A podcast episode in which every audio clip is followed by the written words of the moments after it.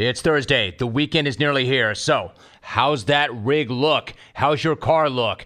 Date night, maybe going to the in laws. Have you got a big meeting? No matter what it is, you better be rolling up in a sweet looking ride. That's an important impression right there. You better make it count. Sta-Bil products keep them all running smoothly year after year, providing protection for every engine you own.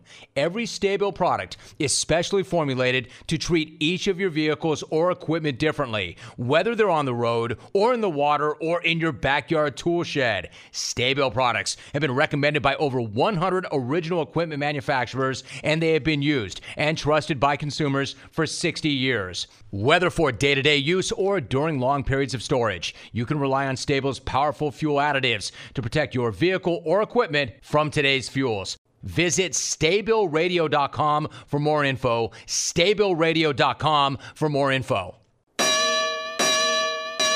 Live from Southern California, this is the Jim Rome Show. The NFL draft is finally here, and can I tell you, not a second too soon.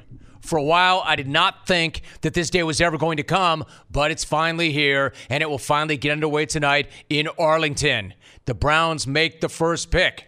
And unlike in previous years, when the first pick was already announced and practically signed, there is some suspense this year. There's some drama, there's some mystery, and I've got to admit, I hate it.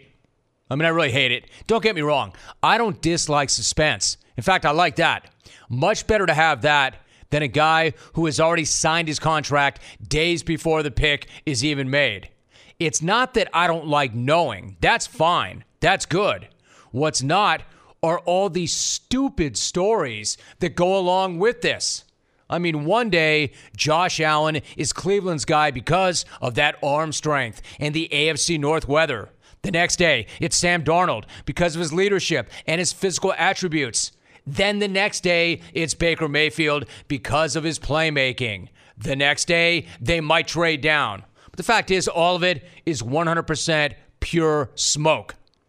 Are the Browns going to take Baker Mayfield number one? Maybe.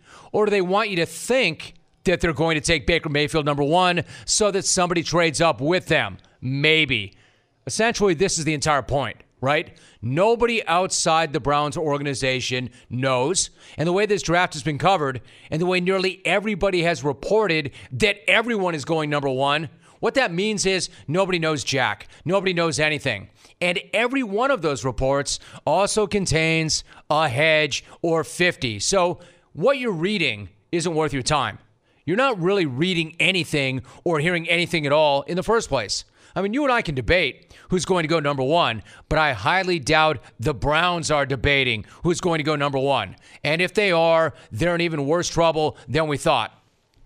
A few, a few hours out from the draft, if they still don't know who they're going to draft, then this is not the draft that is going to save the Browns. About the only person who is enjoying this entire process is Baker Mayfield, who dropped an all time tweet last night. Check this. You've probably seen it. And if you haven't, you've got to look this over. Forget the Brett Favre quote that went along with that tweet. It's something about the people being in your corner. You can check out the tweet if you want. I prefer to look at the picture. Check the people in the photo. And I've got this up on CBS Sports Network if you're watching the simulcast. And if not, just go to Twitter and check it out. Total freaking commitment to the Brett Favre reenactment. Now, I don't know if Baker Mayfield can take a team straight to a Super Bowl, but I know he can take you straight to 1991. Look at these pictures. We're talking wood paneling, photos on the wall, family and friends in homemade t shirts, and poses that are replicas of the ones that Favre's crew was rocking back in the day. You've got the dude in the mint green polo and the guy in the yellow and black polo holding a cup. They even have some gal with an old school video cam in the background. They did everything, even down to the jorts the Zach Morris phone, and the weirdly casual lying on the bed pose from Mayfield. It's good stuff. Really good stuff. One source told ESPN that it took them three hours to pull that thing together. If that's true, he just jumped to the top of my draft board. I'm taking him number one overall. If you can pull off that shot in three hours or less, you can do anything. If you can create that look that quickly, then you can take Cleveland from 0 16 to 16 0 in a matter of hours as well. What I'm getting at is that tweet was exactly what the doctor ordered because it broke up the monotony of this grind of this draft. And if you're Josh Allen, you're probably a little relieved that people are talking about that. Somebody else's tweet instead of your racist tweets from the past that just popped up. Look, I don't know how or why those surfaced hours before the draft. Actually, I do. I know exactly how that happens. Listen, if you're somebody who matters, and even if you're somebody who doesn't, if you tweet something ignorant or racist, it absolutely is going to come back and bite you in the back. And I don't care how old you were when you said it. If you said it, somebody will find it. So don't say it. Better yet, don't think it. That way, you won't have to explain yourself to your potential employers, teammates, and the rest of the world. I mean, I would love to say that this is the last time I'm ever going to have to say it, but I know it's not. I'll probably have to reset it tomorrow. But the internet really is an ink. What you tweet when you're a teenager never disappears. Whether you get drafted by an NFL team or you end up working for an accounting firm, it's something that you may have to answer to at some point. So maybe you don't tweet out garbage like that, and then it won't come back to haunt you. Maybe you don't think garbage like that, and then you'll never tweet it. Garbage. So, having said all that, what are my predictions for tonight? Get a pen out, write this down. Somebody is going to be left in the green room longer than expected. A bunch of quarterbacks will be taken, and every team that drafts one will claim that he was their first choice all along. Even the team that takes the fourth quarterback off the board is going to tell the world that he was their first quarterback on their board. Oh, and there will be hugs. Lots of awkward hugs and even more awkward handshakes with Roger Goodell. Lots of things being very awkward. Awkward. Beyond that, anybody who's reporting anything or guaranteeing you anything right now is simply blowing smoke. They're throwing ish up against the wall, hoping that it sticks, and it generally does not. But at least it's here. We finally made it. Mike Mayock is my guest. Mike, good morning. Great to have you on. How are you? I'm doing great, Jim. How you doing, man? Good, Mike. I'm great. It's your big day. You released your one and only mock draft, and you've got Cleveland. Let me start right there. Cleveland taking Sam Darnold, number one. Mike, what do you make about that fit for the team and for the player? Why do you like him going right there? Yeah, I've thought, Jim, since the combine that with John Dorsey in charge, the two quarterbacks that make the most sense based on his background and history would be Sam Darnold and Josh Allen. And I'm not really going to change my mind. I the Baker Mayfield stuff. I get it. But at the end of the day, I love the Sam Darnold fit because I think Josh Allen might have a little bit more upside. He's got the biggest arm in the draft, et cetera, but he's got some bustability to him also from an accuracy, anticipation, and timing perspective. So I think Darnold has almost the same ceiling. I think he's safer. And what I really love about the pick is that the signing of Tyrod Taylor in the offseason, I think he's an undervalued starting quarterback. And what it does is whoever they take, it gives them the opportunity to bring that kid along at the pace the kid demands, and he'll be ready to start because Tyrod Taylor's a good. I think he's a very solid quarterback. They can start him whenever they want. So I think they're a, it's a perfect situation to develop a young quarterback behind. We're talking to Mike Mayock. I agree with you, Mike. I like Tyrod Taylor. I mean, I'm not saying that he's a franchise guy who's going to lead you to a Super Bowl, but I think the guy's a lot better than he gets credit for. So I agree with you. I think that's a good situation. You mentioned Baker Mayfield. You mentioned the reports that you saw about him possibly going there. ESPN saying that there are coaches and GMs saying that now they're leaning towards that. If in fact that were the case, play along for a minute. If that were the case and they were to take him, what would your reaction be? Uh, I'd be surprised just again because of John's history, but John's got a little swag to him, and and so does Baker Mayfield, and I think he embraces the moment. And I don't think any situation would be too big for the kid. Uh, I think from a, an intrigue perspective, from a television perspective, from a fan interest perspective, if Mayfield went first, it changes the entire top end of the draft. I think the Giants have to be sitting there at two and thinking if there's a franchise quarterback available that they believe in, and if Darnold is that guy, for instance, if he was available too, the franchise quarterback trumps everything else.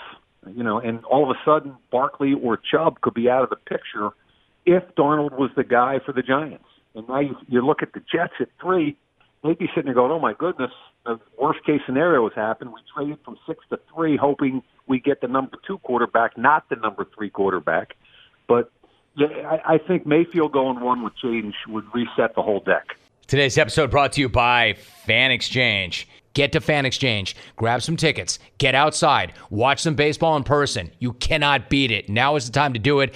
That's what you do in the spring and summer. Do it now. Head on over to fanexchange.com for a safe, easy, and reliable experience. The second round of the NHL playoffs are here. Baseball is in full swing every single night. Make some memories. Get to Fan Exchange.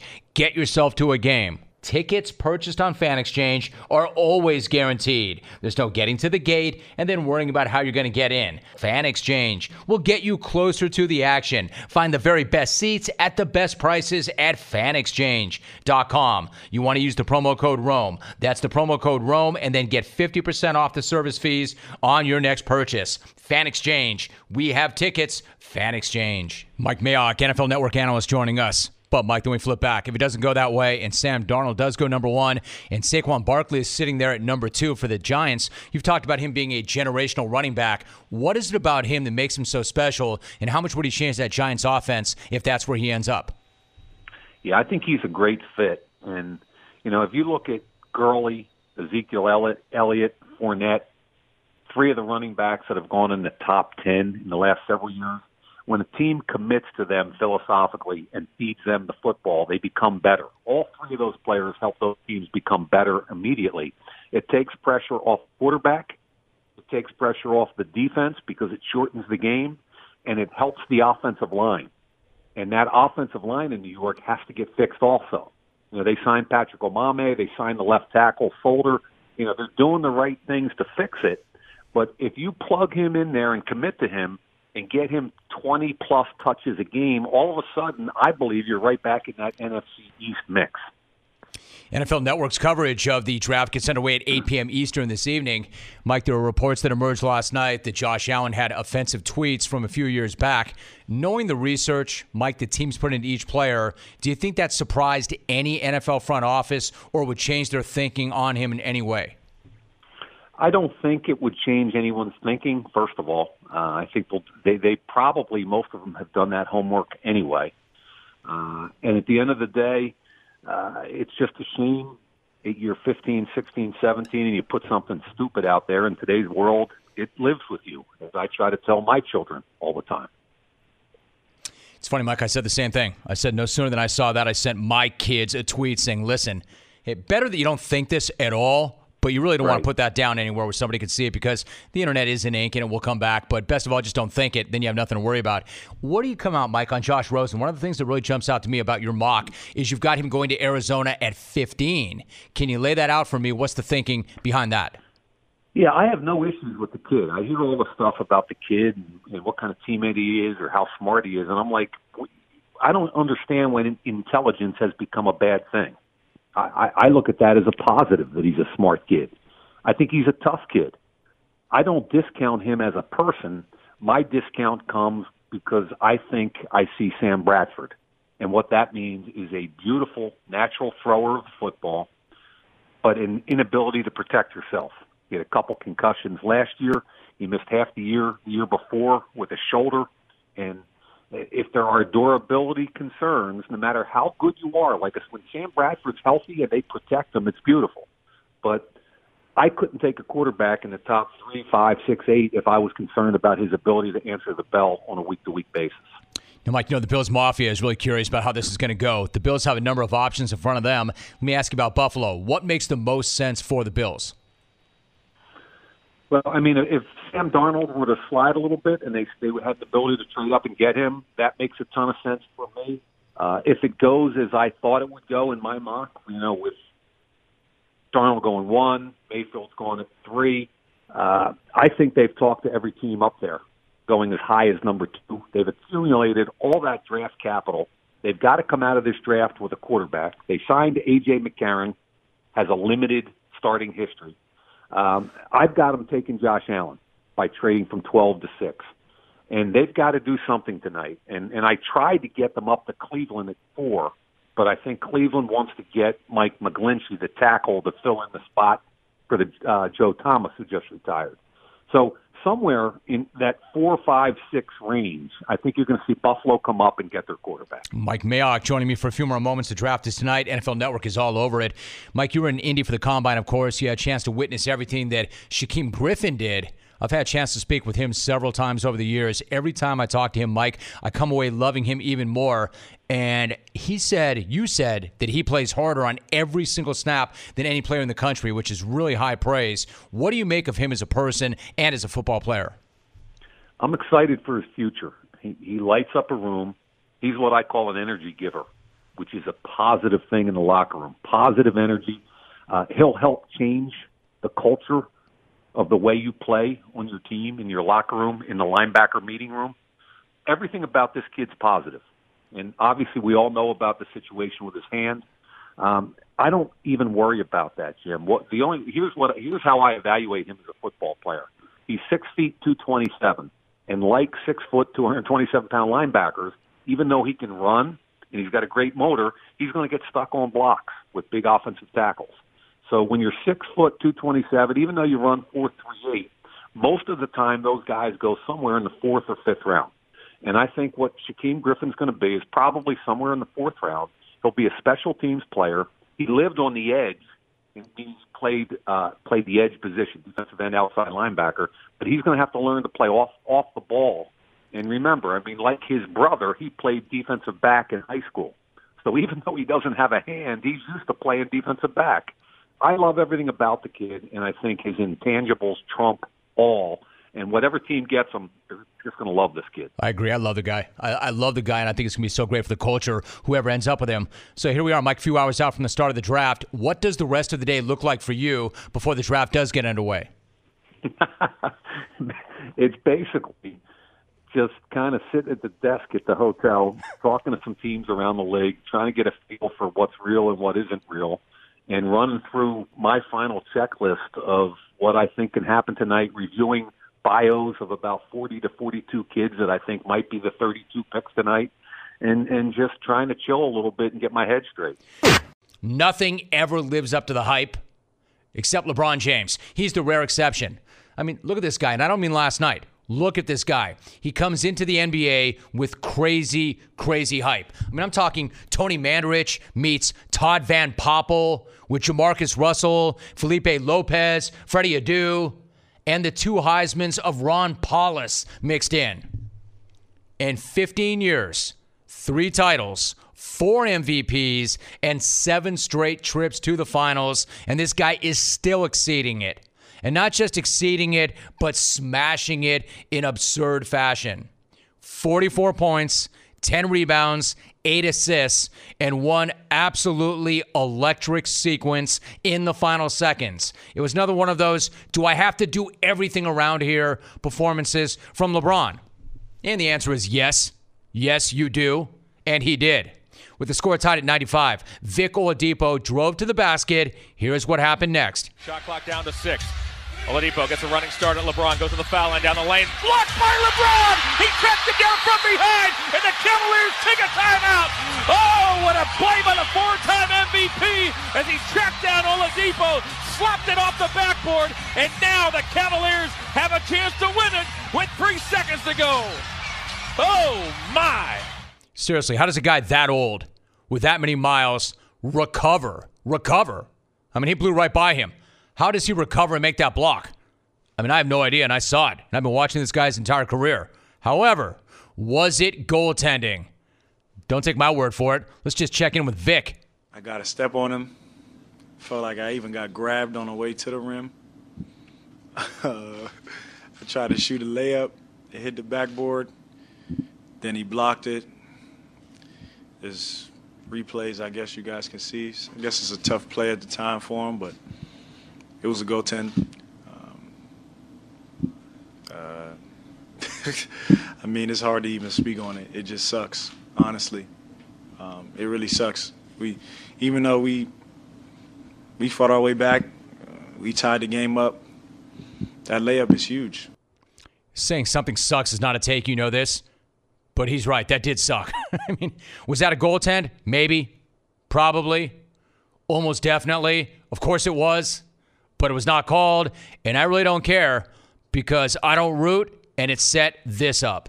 Green will play it in. They won't challenge the inbound. Green gets it to James on the move. A three from dead center, and he hit it. He hit it. Of course he hit it. Absolutely stunning. This one you think you've seen it all. This guy, who by the way is not a great three-point shooter, moved to the center of the floor, picked up the dribble, and drained it as time expired. Pacers radio. And this guy, who by the way is not a good three-point shooter, if you had given that thing 30 more seconds, they would have been like, and by the way, this guy's not even a good basketball player. And by the way, this guy's not a good human being. and by the way, he's not a good three point shooter. Yo, he was dead eye right there, wasn't he? Jarred that one. Money, an absolute all timer from a guy who has a career of all timers.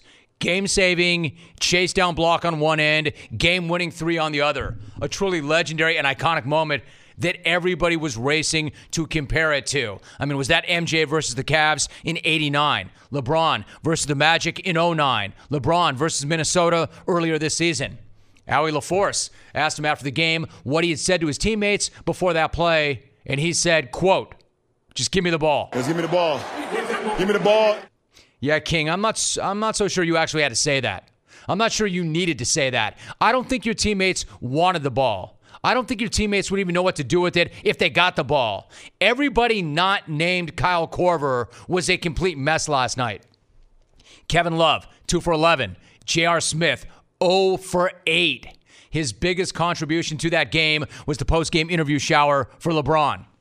And the worst part, from an Indiana perspective, is you knew what was going to happen. You knew where the ball was going to go, and you had a foul to give, and you didn't give it. Nate McMillan said that they talked about that in the huddle, and they simply didn't execute. Agreed. But then again, I'm just going to argue that even if they tried, it wouldn't have mattered. They were powerless to stop this guy. You weren't stopping LeBron. Not there, not in that moment. Indiana's a good team. Indiana is a smart team. They knew what was going to happen. Everybody in that building knew what was going to happen, and there was nothing they could have done to prevent it. You know, kind of like a great pitcher who's got a 3 2 count. You know what pitch he's going with. He could show it to you. He could tell you what he's going to throw, and even though you're ready for it, you know what's coming, you can't touch it.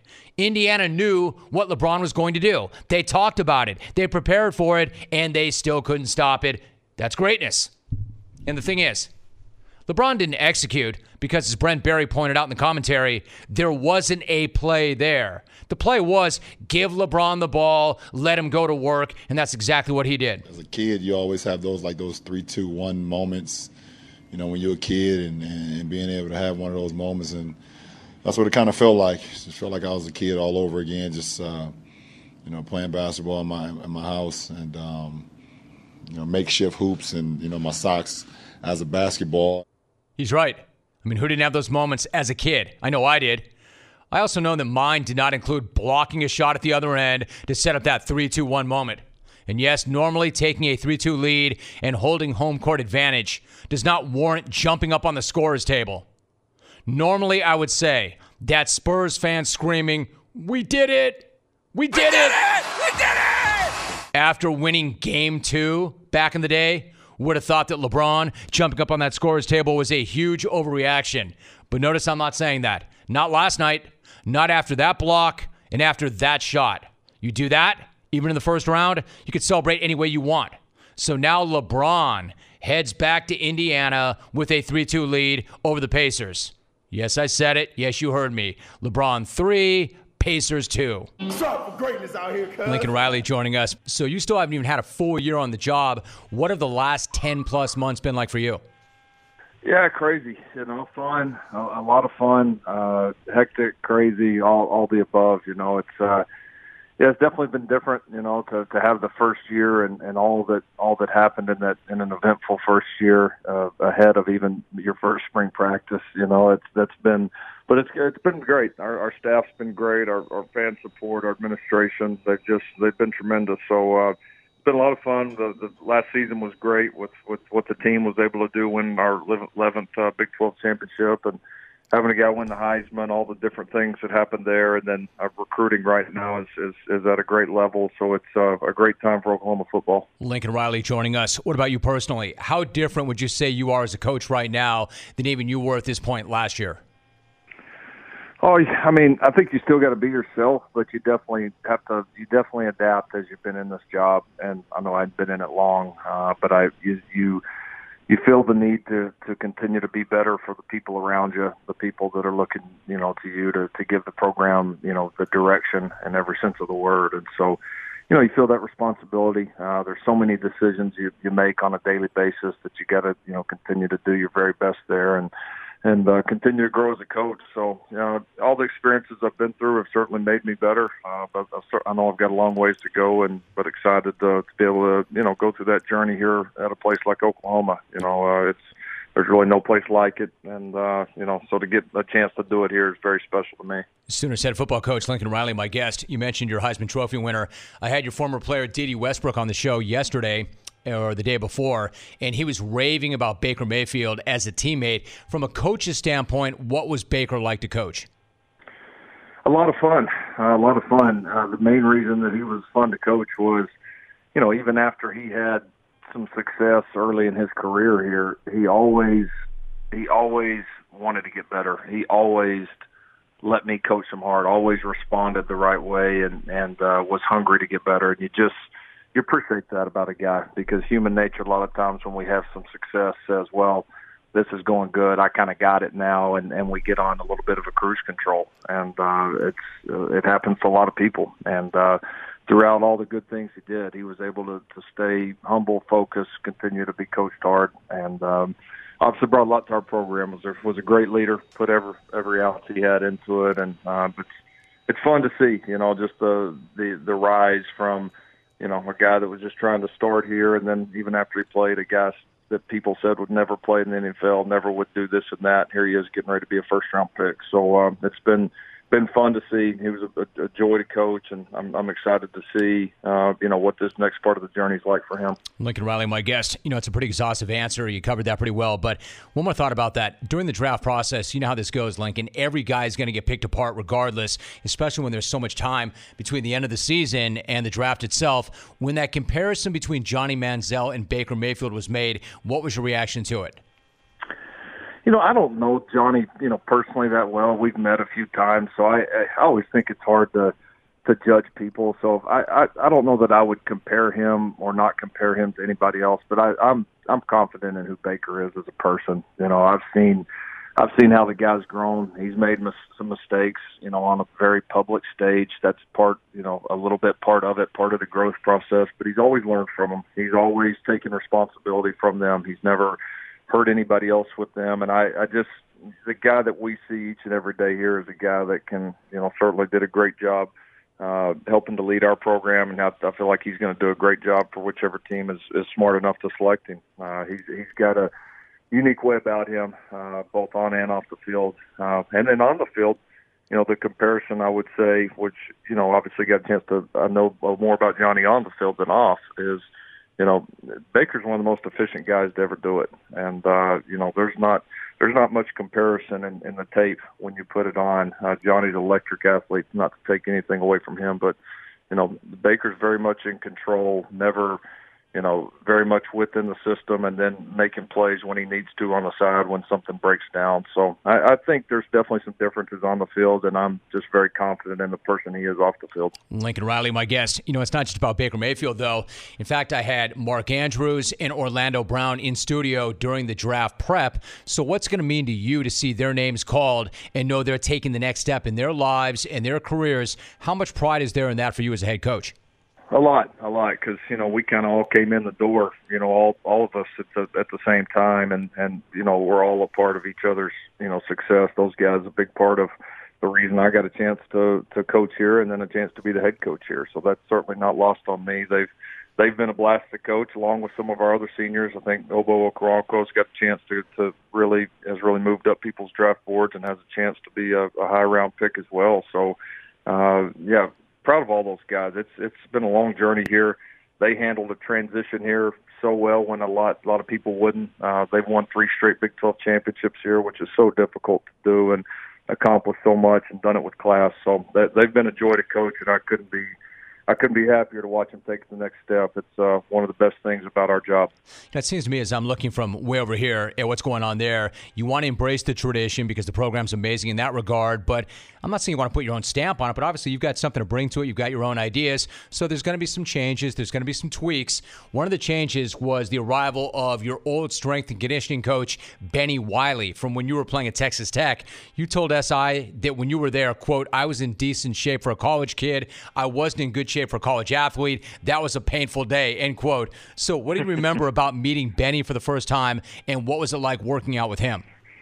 Well, first he looks like a Greek god, so he looks like we all wish we could look, and uh, so you know you kind of you you see that right off the top, and then and then he's just got such a unique way to be able to to push you to um, to train you to make you mentally tougher, but also doing it in a way you understand and a way that you respect, and uh, got a great way with people, especially young people. Uh, takes uh, the, the extra time to really uh, just invest in their lives as a whole, and uh, and he's great as far as helping to build the mentality of the team, which I think is maybe the most important job of a strength coach because of the amount of times that they're with them. So, yeah, when this job came open, he was you know uh, definitely a guy that that shot to the top of my list, and and just with the trust that we built up, the the real life situations that we had already been through together. He was uh, the perfect guy for the job, and, and I think he's already making a difference for us. Sooners head coach Lincoln Riley for a few more moments here in the jungle.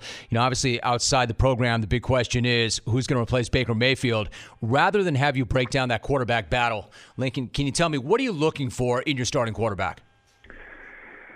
Well, I mean, I think the most important thing a quarterback can do is get the other 10 guys around him to play better. And I think, you know, some guys can do that different ways. You can be, you know, outgoing and demonstrative like like Baker was. Some of the other best leaders I've ever had at that position were guys that were, you know, more reserved and quiet, but kind of did it in their own way. But I think you, I think you have to be able to captivate people. You have to make people believe in you and uh, believe in what we're doing. And and there's just a you know, and and that takes time, that takes effort, that takes you know sacrifice to be able to do that for people. Um, as far as on the field, uh, decision making and accuracy uh, and toughness, I would say are probably the three most important things to me. There's got to be a toughness and a competitiveness. Uh, they've got to be able to make fast decisions, especially with all we put on them in our offense, and then they've got to be able to execute them with great accuracy. Um, and and so we've been lucky. Had a few guys have been able to bring those qualities to the table, uh, like Baker has, and uh, I think we've got several here on campus that are more than capable of of having a great run here. All right. So finally, when you lose guys like Baker and Orlando Brown and Mark Andrews, from a coaching standpoint, what's the bigger challenge? Replacing their production or replacing their leadership? Leadership, without a doubt. Because I think, I think if you get the leadership right, uh, you know, we're we're we're lucky. We can recruit good good players here at Oklahoma, and, and we're working hard to do that right now. Um, and so I think we're going to be able to get talented guys in there, but it's all about the the mindset, the mentality of the group, of the individuals, and if you get that right, then I feel like the other things you know tend to fall in place. Um, and so, yeah, that's going to be a challenge for us. We've got some good young leaders, but we've also uh, you know, we've got to press hard to develop that. That's been a key to to our championships in the last few years, and it'll be a big key if we're going to get a fourth straight this year. You know, last thing I want to mention this about the spring game. I would argue that maybe the biggest play from that game was that touchdown run from James Woods, where he found a hole in the line. He yeah. broke through. He ran for a TD. And Lincoln, for those who don't know, he's a 15 year old with a rare brain tumor who scored and was mobbed by the team. What's a moment like that mean for you as a coach and for your players? Well, I mean, you can just create a moment for somebody that they probably could never have. And uh, so, you know, we're, you know, it keeps it in perspective. I mean, we're all very fortunate to be a part of this game, whether we're playing, coaching, whatever we're doing, and uh, to be able to share that with with so many people, uh, share that with people that aren't as fortunate as we are. Um, it keeps it in perspective. Uh, those those people are the real heroes. Uh, trust trust me, it inspired our coaches, our team, a lot more than than we would ever inspire them or anybody else. So um, we were thrilled to be able to do it. Love being able to help people out in need, especially young children, and uh, that'll always be a big part of, of what we believe in here.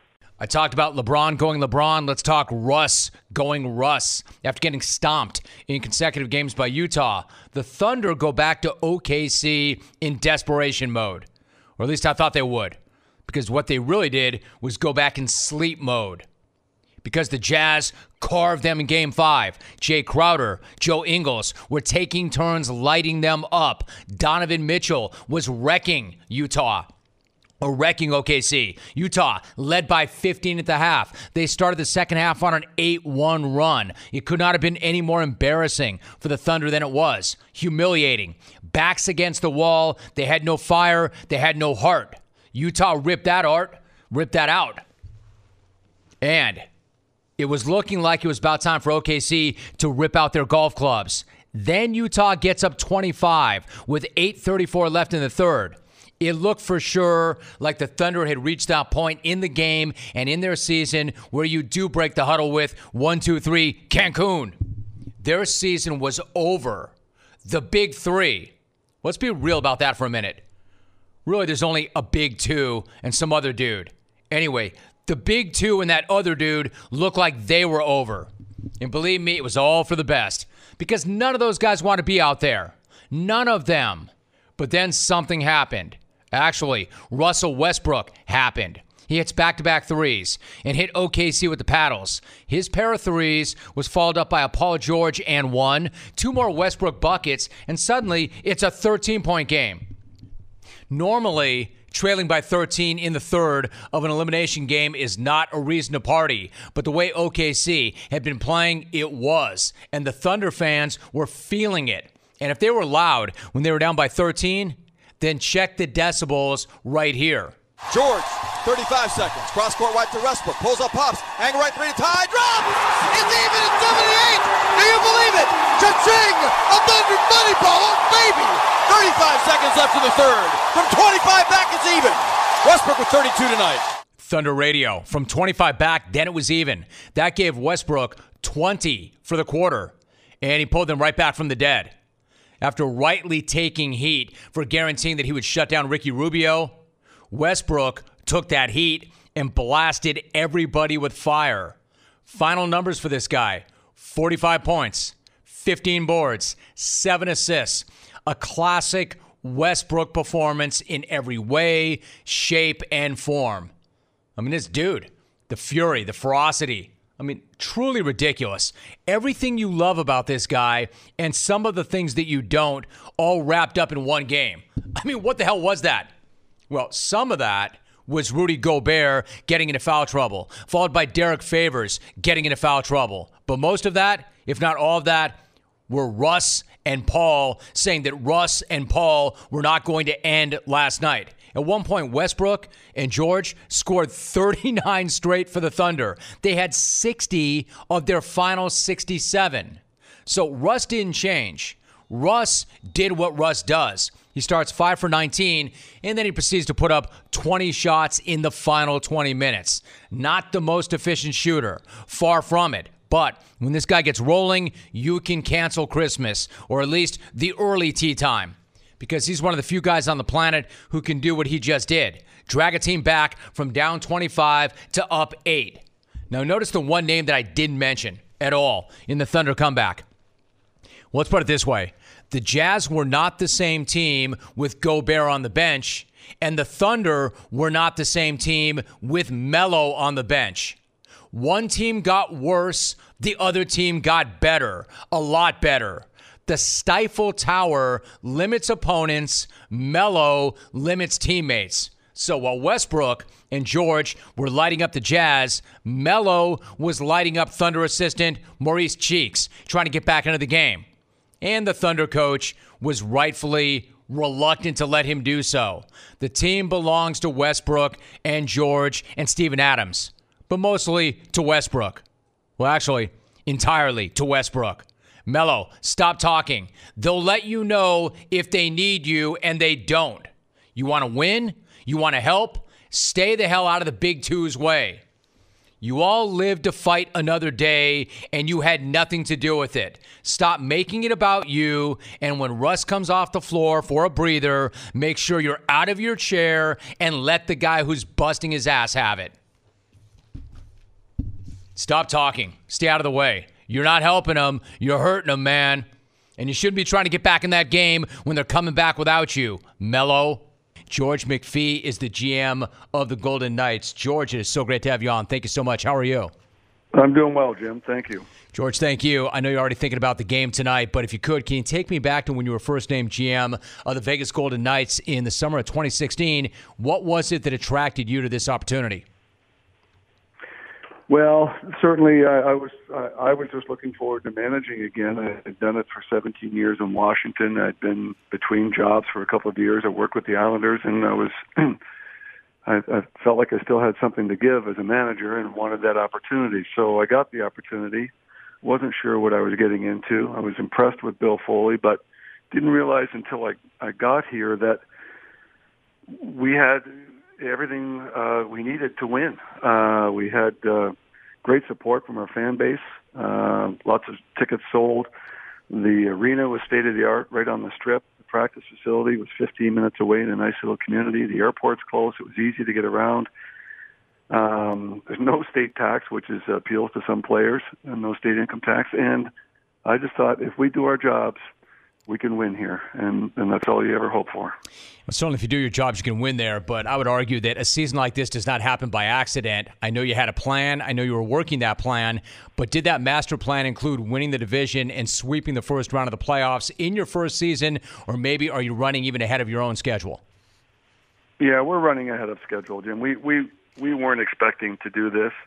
What we were trying to do was be as good as we could be, uh, and see where it goes from there. And um, it's it's uh, it, it's certainly gone uh, better than we ever uh, hoped for, and um, it's become a, a really unique story. Um, you know, in, in your side of the business or my side of the business, we see uh, lots of the same stories. It's just different teams, different years, different athletes, but uh, this story has never happened before, and uh, that's that's why it's so unique and why so many people seem to be attracted to it. George, you're so right. And from my side, I'm always looking for something to talk about. This is something very unique, something very different. And this is why I like talking about you guys so much. And in fact, in talking with your coach and a number of your players over the course of the year, there are two things that keep coming up over and over. The first is the chemistry in the dressing room. So I'm curious, how much was chemistry and attitude on your mind when you put that team together? What kind of guys were you looking for? Well, that was very important to us. We we really did a lot of vetting of our staff, and then the players that we were going to claim. We, we, what we really wanted, and it's cliche to some people, but we really wanted to establish a culture that was really important to us. Getting the best best athletes we could, and the most talented ones we could, was important. But what was more important was the personalities, and we wanted low ego, hardworking people. And we in the best human talent we could get in the front office and elsewhere in the organization, and we worked hard at it and it's all come together, and it's been a terrific experience to come to work every day and working with the right people. You know, Ryan Reaves, who you got from Pittsburgh at the deadline, put it another way. He said, quote, the whole roster is full of guys who teams said, we don't want you or we want other players more. It's a bunch of guys who are hungry and they can all play, end quote. So when you've got an entire room and a whole team that has hunger and guys who can play, how powerful does that become? Well, it, it becomes very powerful because we don't have the talent that other teams have, but we we got 51 wins in the regular season and we won the first round of the playoffs, and it's and I think that it's a great lesson for all of us about giving people a second chance, a third chance to prove themselves, and and, and it's become a, a very powerful intangible, uh, and speaks to, to why we're all in this business. But it's a, it's a it was a great lesson learned for us and, and for others. George McPhee joining us. I've got a graphic up on CBS Sports Network right now of William Karlsson. Let me ask you about this guy. He had six goals with Columbus last year and then breaks out with 43 goals and 35 assists this season. I mean, you don't bring him over unless you see something in him. What did you see in him maybe that others did not? Well, what we we weren't expecting that kind of production, but what we did see was a good-sized guy who plays the game really well at both ends of the rink. You know, he scored a highlight film goal uh, near the end of our season where he went between his legs to score, and everybody loved it. but what I loved about that game from him was the very next shift, the other team had a great scoring opportunity, and he was the one that stopped it by being in the right place, right down in our crease, and that was that's how he plays. He's he's really uh, efficient at both ends of the rink, and we thought there was some upside. Certainly not this much, but uh, we're delighted that it that it's worked out that way. George, the other thing that comes up, I mentioned there are two things, but the other thing is the fan base and the way the community has embraced this team has been absolutely amazing. I think most people who visit Vegas, of course, know about the Strip. So when you took that job, how familiar were you with the community away from the Strip and in places like Summerlin? Uh, I, I had uh, no knowledge of it, and again, I wasn't sure what I was getting into. But whatever you think of Vegas, when you live here and work here, it's the opposite. Uh, we live in these beautiful, quiet suburbs, great housing, parks, restaurants, churches, schools. Uh, you can't beat the weather, and the people here are so friendly. It's got a real small town feel to it, and uh, we feel very, very fortunate to be able to, to live and work here. George, and golf, lots of nice tracks. Good golf too, oh, right? gosh, uh, you know we've got ten courses I think within uh, ten minutes of us here, so um, our players are certainly taking advantage of that. You know, in terms of the community, before you played your first home game, the community was rocked by that shooting that killed 58 people. In fact, your season opener in Dallas was just five days after the shooting. As an organization, there is no manual, there is no playbook. What was it like to go through that, and what was your approach in handling it as a leader? Well, it's needless to say a really difficult experience. No one wants to be around it. No one wants to be associated with it. Uh, and um, but we were we were suddenly on a, a, a huge platform opening night uh, that we never expected to be on or wanted. Um, but we had to get it right that night, Jim. We had to um, tastefully, you know, do it right and, and honor the victims, support the survivors and the families, and recognize the first responders. And um, and we got it right. And what's been amazing is you know, life as we knew it here was over, and something beautiful hopefully was going to come along and and help. And and uh, T-Mobile Arena became quite a community hub socially for everyone in the community to grieve and then to celebrate, and then you know we had to we had to win the game after that. I wasn't expecting to win the game and didn't really care about the game. I was more focused on the ceremony and getting that right. But when we got to the game and suddenly said, you know, now we have to win this thing and boy, when we scored the first couple of goals, we just kept scoring, and uh, the place, you know, almost blew the lid off the place, and it was really, I think, a cathartic experience for a lot of people to be able to, to have some positive emotion, and it's carried on throughout the, the entire season. And uh, there's been this real connection between our players and a real connection between uh, this team and this community. Uh, that's you know socially, it's been very, very helpful and helped this community heal. George McPhee, my guest. George, you certainly did get it right. You all got it right. Final thought for you because the second round gets underway tonight, and I so appreciate you coming on before a game. You've got San Jose. Your team is coming into the game with more than a week off. Given that the NHL postseason is such a grind, how valuable is it to get some time to rest and recover before the start of this round? Well, we needed some time to recover. Uh, certainly, uh, that was the hardest fought four game sweep I've I've ever seen. You mm. know, it was uh, every game was tight, and we won. Uh, you know, we scored seven goals in the series, and they scored three. Last night, Toronto and Boston scored seven and four. So it was tight. We got through it. We needed time to recover. Don't like that long of a layoff, and I'm sure San Jose doesn't either. So I don't think either team knows to expect what to expect tonight. But it's going to be a terrific series. Both teams are disciplined. Both teams are fast. Both teams have depth, and we're strong in the right positions, and they're both well coached. So don't know what to expect, but it's uh, it's sure fun being here. 95-95, three seconds left. Cleveland inbounds the ball. Top of the circle, LeBron gets the ball. Two seconds, one second. LeBron for the win. Oh, dude, dude, yes, yes. LeBron James. Please stay LeBron. Good night now. how to show up with Coca Cola Energy. You're tired and you're thinking of canceling on your friends. Don't do it! Every time you cancel on a friend, a unicorn loses its horn and becomes a regular horse. Do you really want that on your conscience? Instead, grab an ice cold can of Coca Cola Energy with delicious Coke taste and reinvigorating energy. Keep the unicorns alive! Show up every day with Coca Cola Energy. Energy you want, taste you love.